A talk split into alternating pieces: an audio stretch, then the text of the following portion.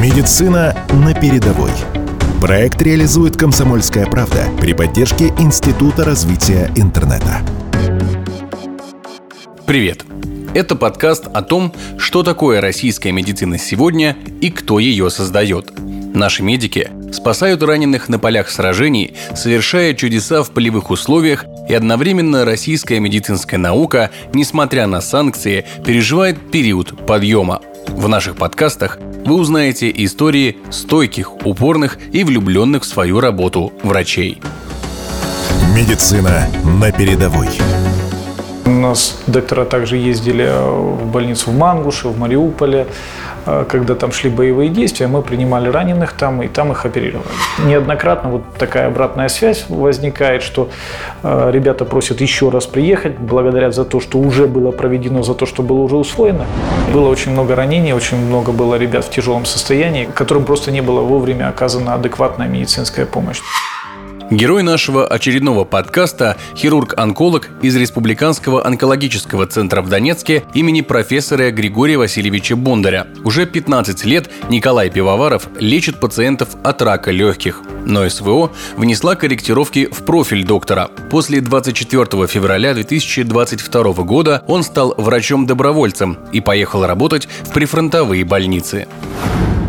А, основная моя работа э, заключается в том, что я лечу пациентов в основном с раком легкого. Это пациенты, ну, в основном к нам едут пациенты со всей республики. До, э, этого вот ехали с Украины, но сейчас, понятное дело, э, с подконтрольной территории Украины не едут. Ну, вот в первую очередь мы оперируем опухоли легкого. И уже вот в марте месяце у нас масса врачей, в том числе и я, поехали в разные направления. То есть основные в начале это было основное направление, это был Мариуполь, то есть больница в Новоазовске. Э, у нас доктора также ездили в больницу в Мангуше, в Мариуполе.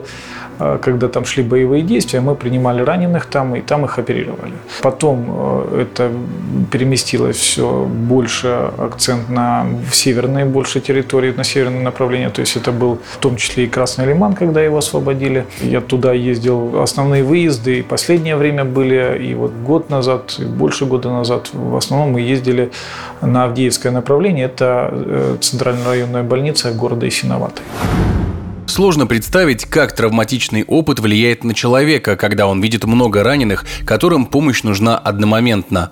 Но и на, казалось бы, подготовленного к виду крови специалиста, чья профессия врач, этот опыт также влияет. Эти командировки навсегда изменили жизнь Николая Пивоварова. Было очень много ранений, очень много было ребят в тяжелом состоянии, которым просто не было вовремя оказана адекватная медицинская помощь. То есть э, она вроде бы элементарная с точки зрения медика, но просто ребята не знали, как это оказывать, как остановить элементарное кровотечение, как наложить жгут, э, как выполнить иммобилизацию правильно. Ребят привозили к нам непосредственно в Новоазовск, э, вот в таком тяжелом состоянии, и это было обусловлено не тем, что было тяжелое именно ранение, а, а именно в первую очередь тем, что не знали, как правильно это сделать.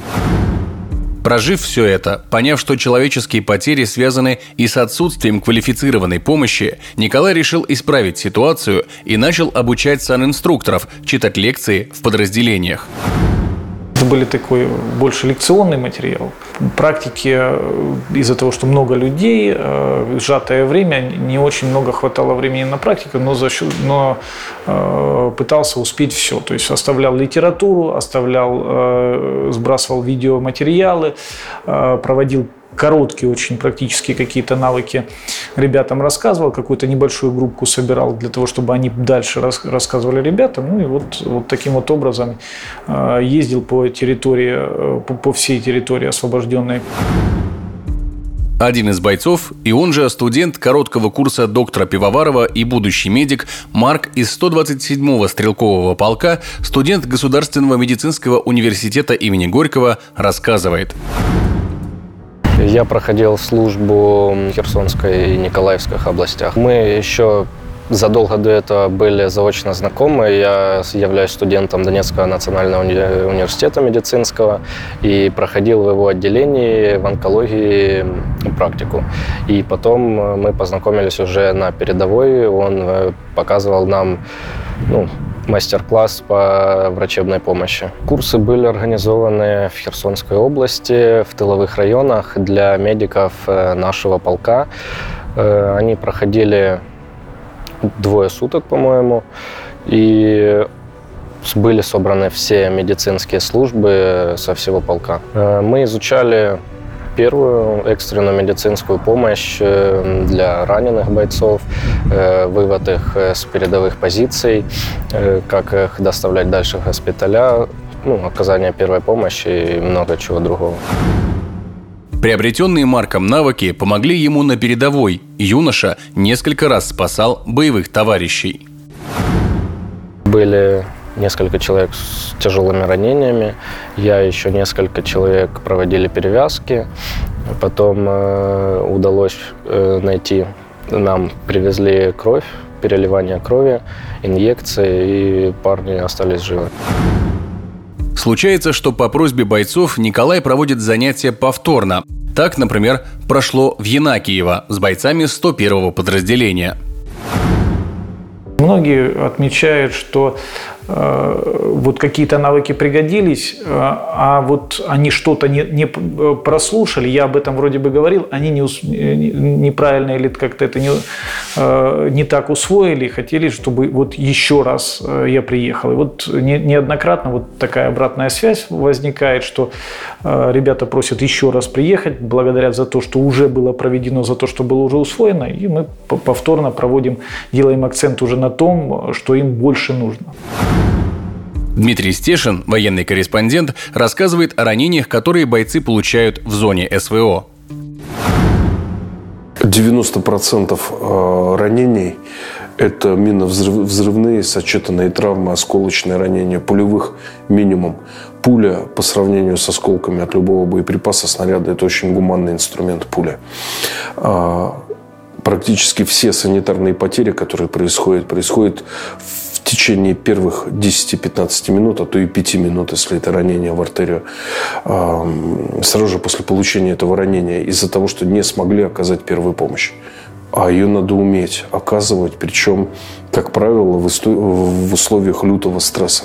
А добивается это только вот этот автоматизм оказания помощи а, тренировками, Э, какими-то практическими занятиями, да, когда у тебя отключается голова, а руки делают. Поэтому я считаю, что без этого не обойтись. Всех нужно прогонять через курсы и желательно не один раз. То, что делает Николай Пивоваров, это жизненно необходимо. Это жизни наших бойцов на линии фронта зависит от этих курсов напрямую, примерно так же, как зависят они от наличия каски и бронежилета. Николай Пивоваров продолжает помогать и проводить обучение, потому что знает глубину проблемы. Когда речь заходит о жизни в мире, лицо нашего героя светлеет. Он рассказывает, о чем думает и какие изменения видит сейчас. Он намерен продолжить свою работу по обучению, чувствуя такую поддержку. Постоянно хочется развиваться, двигаться, добиваться новых высот. Теперь вот э, с приходом Российской Федерации у нас э, нас начинают до, дополнять новым оборудованием, новыми препаратами. За счет этого мы можем более квалифицированно все в, в, оказывать эту помощь. Наверное, в первую очередь нужна э, поддержка и одобрение коллег, нужна поддержка и одобрение, конечно же, вот со стороны семьи. Э, и очень важно, наверное, самое важное, поддержка и одобрение со стороны пациентов, которым ты оказал помощь, и ты видишь, что им действительно стало лучше. Работа – это э, помощь, помощь пациентам, помощь людям для того, чтобы они жили дольше и у них со здоровьем было как можно меньше проблем.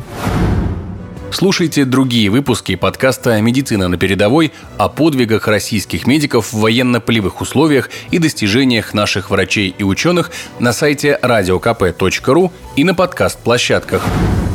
В предыдущих выпусках мы рассказывали вам о врачах, которые делают для людей и победы очень много – Например, в первом подкасте «Медицина на передовой» вы могли услышать историю Бориса Гуркина, травматолога-ортопеда из города Новочеркасск Ростовской области, который вместо того, чтобы ехать отдыхать во время отпуска, отправился помогать ребятам на передовой. Или о выборе спасать бойцов, который сделала 28-летняя девушка-врач Маргарита Анишко из Луганска. Среди героев нашего времени и уникальный специалист Олег Евгеньевич Ефимочкин, кандидат медицинских наук, получивший 22 патента на изобретение в сфере онкологии и продолжающий работать онкологом в Донецке. Проект создан медиагруппой «Комсомольская правда» при поддержке Института развития интернета. Медицина на передовой. Проект реализует «Комсомольская правда» при поддержке Института развития интернета.